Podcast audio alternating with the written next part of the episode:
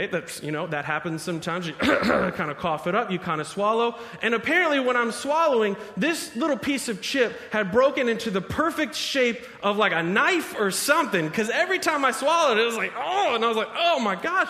And I was really getting concerned. I, I, oh, oh, I get an idea. So as you're choking, you, you get this is what happens in your brain, right? You're like, all right, I got a plan. I'm going to drink this water and it's going to soften it up and then I'll swallow it. So I'm trying to like down my whole glass of water without my family noticing or my in laws really because I didn't want to look weird. And so I could barely swallow. So I'm swallowing half the water, the other half is kind of dribbling out. I look ridiculous at this point, but I'm trying not to die, right? My girls are looking at me like, what's going on? And I'm starting to think, like, okay, like w- at this point, it's not moving. At what point do you like make a big deal out of this? Right? Like, where is like the line for an emergency, right? Like, but I know we're quickly approaching it. I'm like, okay, so um, as I'm thinking that, the waiter walks up, and uh, the rest of them didn't see him. He, he kind of come up to our end of the table, and he came up, and that was my time, right? That was my moment to be like, I need some help. I'm dying from a tortilla chip, right? but instead, my pride got in the way, and he got he came up and he was like, uh, "Are you ready to order?" And I was like one minute, please. You know, I couldn't say that because I was choking. So he was like, okay, walked away. I was like, man, that's the only guy that could have saved me right there without looking dumb. So now I'm thinking like, okay, I, this is an emergency. I have to, I have, like, how do you do this? Like, how do you alert people, right? That, you know, do I stand, do I fall on the ground? You know, that seems weird. Do I start banging on the table? Do I like try to pantomime tortilla chip, choking, I'm about to die? You know, and as I'm just like sweating this, all of a sudden the tortilla chip just goes down. It's done. I could breathe. I took a sip. I drank some water. And I ate the rest of those tortilla chips, man. They were delicious. they were so good. that was my brush with death. I know that's the closest I've got. I live a dangerous life, right? I'm a pastor. I don't do anything crazy like that. no, but you know, it, it's kind of silly, but that does kind of bring you face to face with the reality of our mortality. You know, that's a silly version, but there's some real stuff. You know, illnesses, unexpected deaths of people near us, the brush with death, an accident. Uh, you know, there are these things that bring us face to face with our mortality, and we're confronted with those really big questions in life. You know, those big questions that we all have to answer. What happens after we die? Is there life after death? Is there more than just this? Is our existence more than just the life here on this world? You know, we're faced with that. We have that question that we all have to answer. Because the way we answer that question determines the way we live. And the way we live really reveals what we think about the answer to that question. But see, here's the thing, man. I think a lot of times we don't even face that. We're, we do not even think about it. We don't even consider it because, I don't know, maybe is it because we're too busy? We just don't think about these bigger questions? Maybe we're just too busy focused on the little things in life or what's right in front of us and we just kind of go from one moment to another, one appointment to the next, one calendar item to the next. I don't know, is your life like that? I mean, how, it's just so busy that it's like, man, I need a vacation. But then when I go on vacation, I do the same thing on vacation, right? You ever have one of those vacations where you come back home, you're even more tired than when you left? you know, I took my girls to Disney World in October, and let me tell you, I was ready for a vacation when I got home. You know, you know, we're just so busy. We're just so full of important things, of urgent things. We don't have time to consider these bigger questions in life. Maybe it's just because maybe we're distracted by, by all the shiny things of the world. Like we have entertainment, we have things screaming for our attention 24 7, right? And it's hard to just like pull away from that and really kind of think about the bigger things and really kind of have the bigger picture. But we have to answer that question Is there more than just this? Because the way we answer that question is so important because it determines the way we live.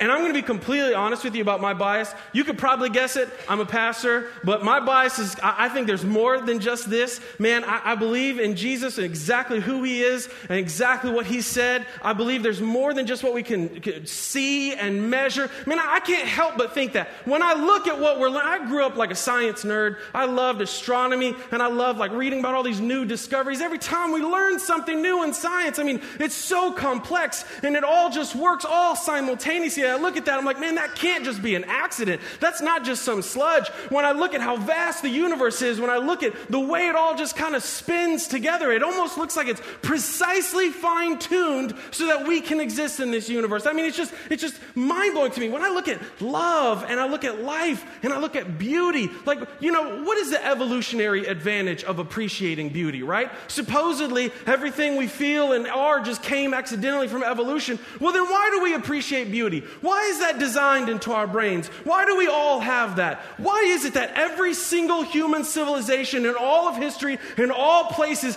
has known that there's something bigger than just this? There's something more. There is a higher power. How is it that we've all just known that? And they were all, they didn't all interact. You're talking about ancient cultures. They didn't know, but they've all came to the conclusion separately. Man, there is something more. There's more than just this. And I look at that, and I can't help but think, man, I really do think there is something more than this. But here's the thing if we were created, if there is a creator who created all things, then my guess is he's probably beyond our understanding, right? He's probably just vast and incomprehensible. So the only way that we could know about him is if he revealed himself to us. I mean, doesn't that make sense? Right? You look at all these cultures trying to figure it out on their own, and we kind of get glimpses of it. You know, one philosopher described it as lightning flashes when you're trying to walk through a dark field. You don't see the potholes, you don't see the ditches, you don't see the rocks, but every now and then there's a flash of lightning where you do get a glimpse of what it really looks like. And I feel like throughout human history we've been doing that. But if God is there, the only way to know about him is if he's revealed himself to us. So has he? Has he revealed himself to us? I don't know, man. I look out there, I look at the claims that are out there, and I got to admit, I just find it really hard to dismiss Jesus. I think it's hard to just dismiss him. I think there's something going on there. You realize, unlike every other major religion, major religious leader, Jesus didn't have an army behind him to spread his message. He didn't have a culture behind him that embraced his message. He didn't have any wealth. He didn't have any political power, any kind of royalty. Every other major world religion had that behind them. And that makes sense why that ideology would spread. But why did Jesus's? And in fact, why did it grow bigger than all of the others? There are more people today who claim to be followers of Jesus than any other way out there. Why is that? When he just he's he's a nobody according to the world standards with nothing but his message. In fact, not only were they not supporting him, but you're talking about the most powerful empire in the world tried to stop this man and his followers and his message with all of their might and all of their wealth and all of their power and influence and vast worldly empire. They could not. In fact, not only could they not not stop him, but it spread like wildfire.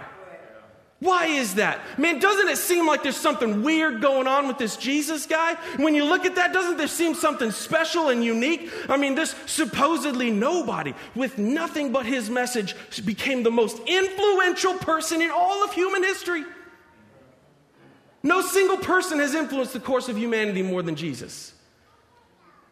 There's more songs written, more poetry written, more art created about this one person than anyone else. There's been more scrutiny given to this one person than anyone else. You realize he only taught for three years, yet his teachings are more well known than Socrates, Plato, and Aristotle combined. You ask any average person out there to quote Jesus or to quote one of the philosophers, I bet most people would be able to quote Jesus before they quote the other. And he was only three years. What is so profound about him? What is so profound about his message? These other religions, they make sense why it would be that way. You know, Islam had an army behind it, had conquest behind it. In fact, even today, it is enforced by law in many parts of the world. You know, Buddhism, he was a prince, he was royalty, he had a culture that embraced him. Hinduism, they said yes to everything. you know, they embraced everything in Hinduism. What is it about Jesus? Not only is he different than everyone else out there, but he's revered by every major world religion. You realize this? In Islam, Jesus is known as the Prophet Isa. In Hinduism, he's known as one of the avatars. In Buddhism, he's considered an enlightened holy man. In, Jesus, excuse me, in Judaism, he's a respected rabbi. I don't know about you, but if God were to become a person, I would expect him to be like that. And why would I go to someone to seek truth about life after death who is dead right? Why would I go to someone who's dead? You can visit Muhammad's tomb. You can visit this today. You know, Buddha, he's gone. All the, the Hindu holy men, they're, they're all gone. Why would I seek truth about life after death from him? Jesus came and said that he was the way and the truth and the life. Everyone who knew him said that he rose from the dead. You realize that? That's wild. There's no other claims like that out there. Everyone who knew him said he rose from the dead. And when, the, when, they, when they publicly executed him, you know, Jesus wasn't the only one that that happened to, right? There were other ancient religious leaders who they brought out in public and they executed. You know what? Typically, that was the end of the religion, right? History is littered with, with religious leaders who have ended that way. And yet, when Jesus died, all of his followers said that he had risen from the dead. In fact, thousands of people made that claim. His enemies, you, you go to ancient history, you go to these ancient sources, there are no ancient sources that say, here's his tomb, that could produce a body. You realize that even the enemies of Jesus agreed that the tomb was empty. They couldn't produce. Why don't we stop this religion? We want to stop this movement. We can't. It's, it's catching on, it's changing our empire. Why can't we just produce a body? You go to the ancient sources, they say, oh, yeah, the t- tomb is empty. But his followers, they stole the body.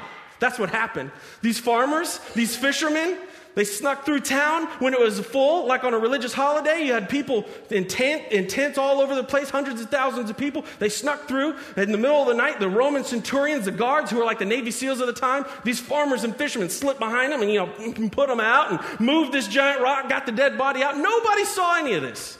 There are no ancient accounts of this. What we see in ancient history is that Jesus claimed to be the way, the truth, and the life. And then his followers said that he had risen and that changed the world. I mean, I don't know about you, but that's not proof, not 100%, but I think that's really hard to dismiss. Not only that, but I think it's hard to dismiss what he said. You look at the teachings of Jesus, man, there's something really there.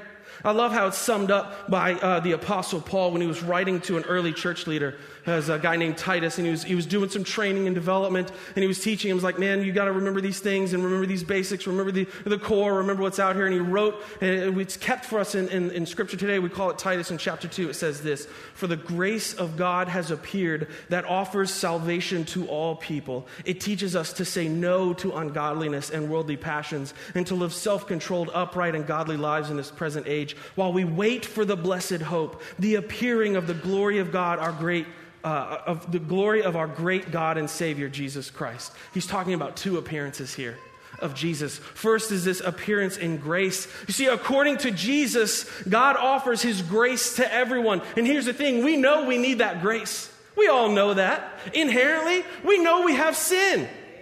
You don't even need me to tell you what sin is. You already know that you have it because we all know that we're imperfect. We all know that we've done wrong. We all know that we struggle to be the ideal version of ourselves. You don't need me to tell you that. Right? It's hard to find people that say, oh, no, I have no sin. Really?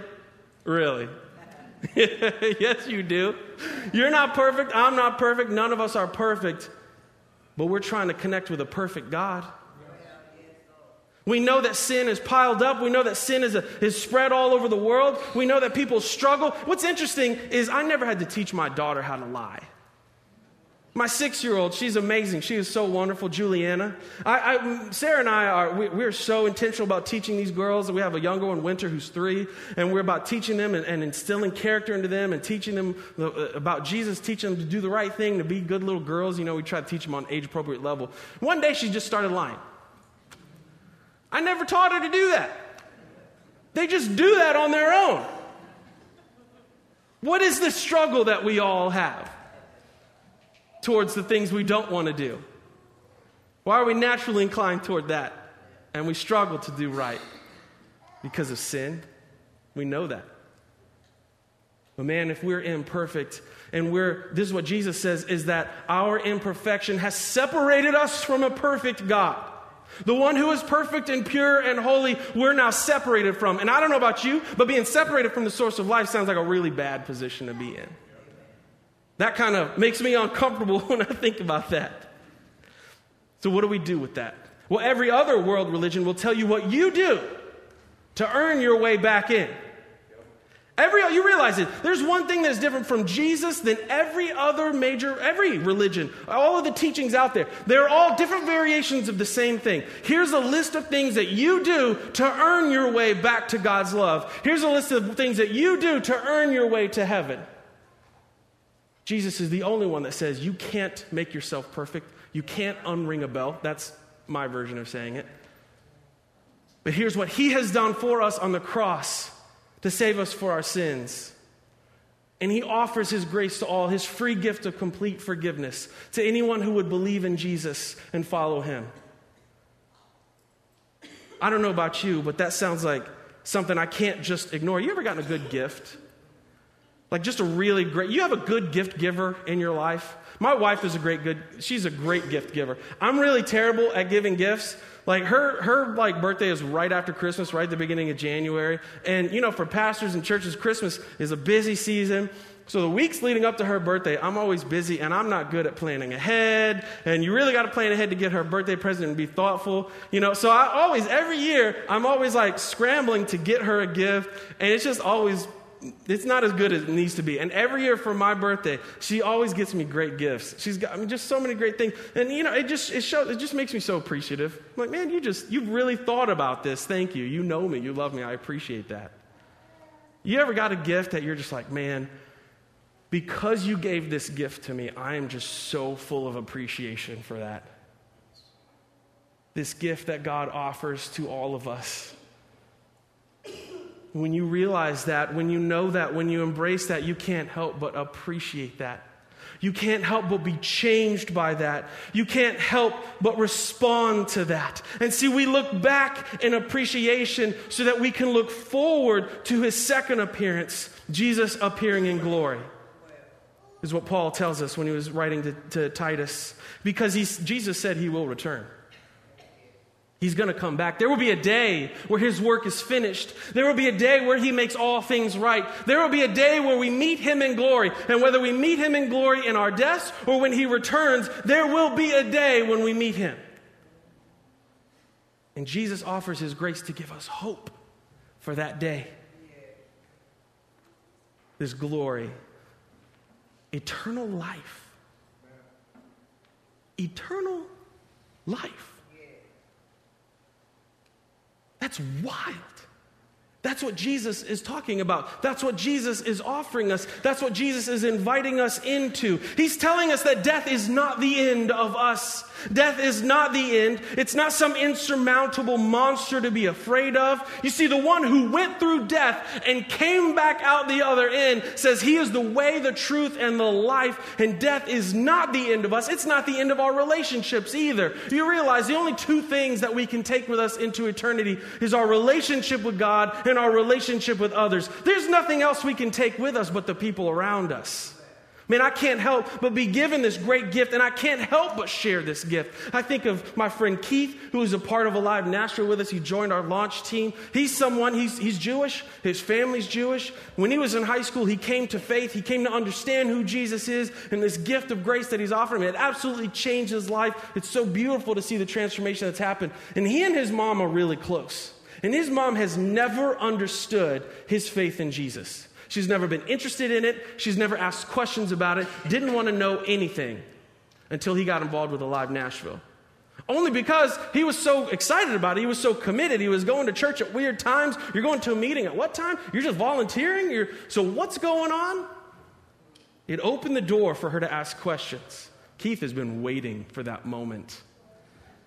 Keith and I have had so many conversations like, man, here's how you can talk to her. Here's what you need to think about. Here's some ways. Man, he's had conversations with her. It's so beautiful when she came to one of our startup parties. We were talking about this is for our church. We're starting a new church. This woman shows up to hear all about our church and how we want to point people to Jesus. She started coming to our launch gatherings every other Sunday. She's been to every single one. You better believe it, everyone we're talking about Jesus. There's so many stories like that. It's so beautiful. I can't help but share this gift with the people around us because I'm so appreciative. This hope that we have. Is not just some wispy, abstract thing. I'm floating in the clouds. No, you realize what Jesus told us is a physical existence. The way that he described it is that our bodies now are like tents, but our bodies then will be like mansions. That there will be no sorrow, there will be no suffering, there will be no death, there will be no cancer, there will be no heart disease, there will be no, no anxiety, no depression, none of that. The hope that we have to look for is a blessed hope. There's fulfillment and joy and peace. If in Jesus we have a blessing to look forward to, we have eternity to look forward to, not judgment or condemnation or emptiness or nothingness. Not in Christ. We have something to look forward to, something beautiful, not something to fear or dread, but something to anticipate and hope for. And what I just said is crazy life after death, new bodies, resurrection from the dead, eternity, heaven, joy, fulfillment. That's crazy. And if that's true, that changes everything. That changes everything. Man, that's a deal breaker on everything else. If that is true, that changes everything. Here's how the Apostle Paul talks about it. I mean, he talks about, actually, before I get there, I was just thinking about this, this time where I had this, I was, a, I was in youth ministry. I had this, this, this kid, Nate Boucher. He was such a weird kid. he was, I remember I took our, our teenagers on a trip once at camp, and um, we were, we were getting done with, with lunch, and Nate was on his way out, and he realized he had a plastic spoon with him. He didn't want to walk back in and throw it away because he was being lazy or whatever. So he decided that he was going to try to slide the spoon into the pocket of just some guy standing nearby. And so, because this is what goes through the mind of a teenager, I guess. And so he's doing this. Me and like the rest of the group, we we notice this and we're kind of like silently cheering him. We're like, oh, see if he can slide it in his pocket without him knowing. You know, he, he slid that thing in. And we were like, oh, yeah, the guy didn't know. That became a thing the rest of the week. All of the other teenagers, they also wanted to try to see if they could hide spoons in people's pockets or stuff without them knowing. And of course, because I was the leader of the group, they wanted to do that to me. I was the target of that. I would walk into my room, there'd be a spoon on my pillow. I'm like, how'd they get in here? There was a spoon. I'd get done praying and say, Amen, find a spoon in my pocket. I'm like, did you do this while we were praying? you know? But it went beyond just that trip. we got back and they would do that. They would still do that. I'd walk in, go to the bathroom. I'd come back into my office. There's a spoon on my laptop. I'm like, how did the teenagers sneak in here? And then how'd they even know when I was going to the bathroom? Are they watching me? You know, you start to get paranoid. There's just spoons everywhere. I just find them in my briefcase. I find them everywhere. It all culminated to one day I walk out and I, to, to go get in my car. I'm driving home. I drive this little Kia. I walk up to my car and I kid you not, every interior surface of my Kia was covered in plastic spoons. There were over 4,000 plastic spoons in my car. I later learned that Nate had organized the youth group to take up an offering to buy every plastic spoon in two different Kroger's. and let me tell you, when you're driving in your car and every bump you hit, it's like shh, like rattling, you know what I mean? Every time you hit it, that gets old after a while. You're like, I got to get these things out of my car. But now I got to find out how to get 4,000 spoons out of my car. Let me tell you, that's harder than it sounds. Because those things get everywhere. I would get them. I spent like an afternoon getting me and Sarah getting all these spoons out and, you know, getting them out of the way. Next day you're driving around, you, you hit your brakes and spoons slide out from under your chair. You're like, goodness gracious, these things. It, it, got to the point, I remember one time I was actually, I was, I was, dri- I was driving a little over speed limit one day. I, um, I saw some blue lights behind me. It was one of those deals. I don't know if this has ever happened to you before, but a police officer pulled me over and, uh, you know, he asked me how fast I was going. I couldn't have been going more than one or two miles, man, under. He was, I don't know what was going on. So, but he pulled me over and, you know, the whole like, yeah, I want to see your license and registration. I opened up my glove box and like 200 spoons exploded out of there. Those spoons were everywhere. Luckily, he let me go. He saw that I was just a ridiculous person. He was like, hey, get out of here. I could pay you in spoons. I don't know if that'll work. Man, if this is true, this hope that we have, if that is true, if what I said about eternity is true, then that hope should permeate every single nook and cranny of our lives. That hope should find its way into every relationship, into every thought and feeling, into every priority, into every plan, into every day. That hope would be present there. The, Paul, the Apostle Paul says it like this when he was writing to the Christians in Philippians to encourage them. He said this Brothers and sisters, I do not consider myself yet to have taken hold of it, but one thing I do, forgetting what is behind and straining toward what is ahead, I press on toward the goal to win the prize for which God has called me heavenward in Christ Jesus. All of us then who are mature should take such a view of things. And if on some point you think differently, that too God will make clear to you. Only let us live up to what we have already attained. Join together in following my example, brothers and sisters. And just as you have us as a model, keep your eyes on those who live as we do. For as I have often told you before now and tell you again, even with tears, many live as enemies of the cross of Christ. Their destiny is destruction, their God is their stomach, and their glory is in their shame. Their mind is set on earthly things. But our citizenship is in heaven and we eagerly await a Savior from there, the Lord Jesus Christ, who by the power that enables him to bring everything under his control will transform our lowly bodies so that they will be like his glorious body.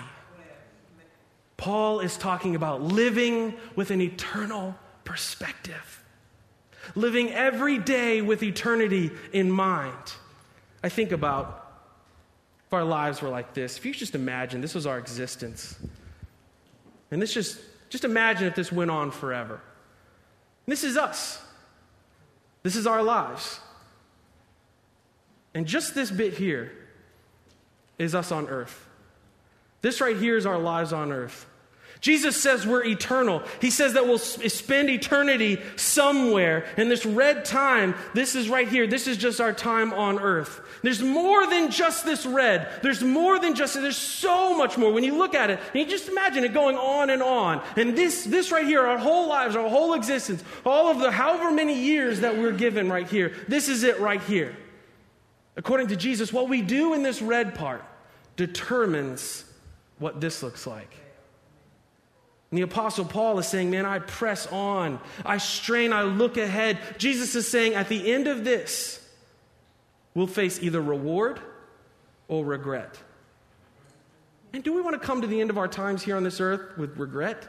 Or do we want to look forward to reward? I mean, think about it. At the end of this, what really matters? At the very end of this, are we going to man, I'm so glad I watched 7,000 hours of Netflix every day. you know, like, is that really going to be what I'm so, you know, what? So we're so, it's so crazy to me how folks so hyper focused on right here we can be and not even see any of this. We work so hard, just this tiny little sliver right here so that that can be comfortable, right? And we're going to save and work and put everything towards right here. Or maybe some of us who are so obsessed with youth and beauty, this, we see this in our culture. This part right here up at the beginning, really, this is all we're looking at? Or maybe some of us are like, man, I'm just living day to day. I don't don't ever see the bigger picture. I just only see this tiny little sliver right here. Really? Is this all we're seeing? When there's so much more to who we are, there's so much more to our existence than just this. We're just we're spinning the red just to make this red as comfortable as possible, just to make this as easy as possible. Paul says, I'm going to live my entire life on this earth to invest in eternity. And everything I do and everything I have and every muscle in my being is straining towards eternity. And I'm pressing on to what is ahead. And I live with that perspective every day of my life. That's what Paul is saying. How different would our lives be if we had an eternal perspective? How different would our relationships be? How different would our struggles be? How different would our fears and worries be? How different would our goals and priorities be if we lived with an eternal perspective? It's tempting to just focus right here. Because down here, everybody's focused right here, right? Everybody's focused on just this, just to keep this, this right here. Whatever shiny pleasures of the world we have, this is all it's all about, the trinkets. But here's what Jesus said is you can gain the whole world but lose your soul. You could have, you could have the most amazing this right here and lose everything that matters. That changes the perspective for me. Man, I don't know if you believe in Jesus, if you call yourself a believer in Jesus as I am, if you call yourself a follower of Jesus and I am, then let me encourage you today that the hope we have is something beautiful to look forward to. Let me challenge you today to live with an eternal perspective. Because what we have to look forward to is beautiful. It says this one of the last things recorded about Jesus. And one of the last things he ever said is this Then I saw a new heaven and a new earth, for the first heaven and the first earth had passed away, and there was no longer any sea. I saw the holy city, the new Jerusalem, coming down out of heaven from God, prepared as a bride, beautifully dressed for her husband. And I heard a loud voice from the throne saying, Look, God's dwelling place is now among the people, and he will dwell with them. They will be his people, and God himself will be with them and be their God. He will wipe every tear from their eyes. There will be no more death or mourning or crying or pain, for the old world of things has passed away. He, who was seated on the throne said, I am making everything new. Then he said, Write this down, for these words are trustworthy and true. He said to me, It is done. I am the Alpha and the Omega, the beginning and the end. To the thirsty, I will give water without cost from the spring of the water of life. Those who are victorious will inherit all this, and I will be their God, and they will be my children. We're going to have a time of prayer and a time of invitation. And if you have never accepted Jesus as your Savior, if you've never claimed Him as your Savior and said, I want to give my all to Him, we invite you to come forward. We're going to have music time after our prayer. So let's pray. God, thank you so much for your goodness. God, thank you for all that you have done to reconnect us with you. Thank you for revealing yourself to us, working through people in our lives, circumstances in our lives. God, thank you for creating us. Thank you for giving us beauty. God, thank you for rescuing us from our sins. Lord, help us to live every day with eternity in mind. Help us to live every day with an eternal perspective. Lord, help us to live in the hope that we have in you. Lord, let it be evident in, in every area of our lives. God, I just pray that the people around us or those in here today who have not yet um, said that they believe in you and they follow you, I just pray that your Holy Spirit will move us, Lord. That you will move us to believe in you, to trust in you, and to follow you. Lord, we pray all of this in Jesus' name. Amen.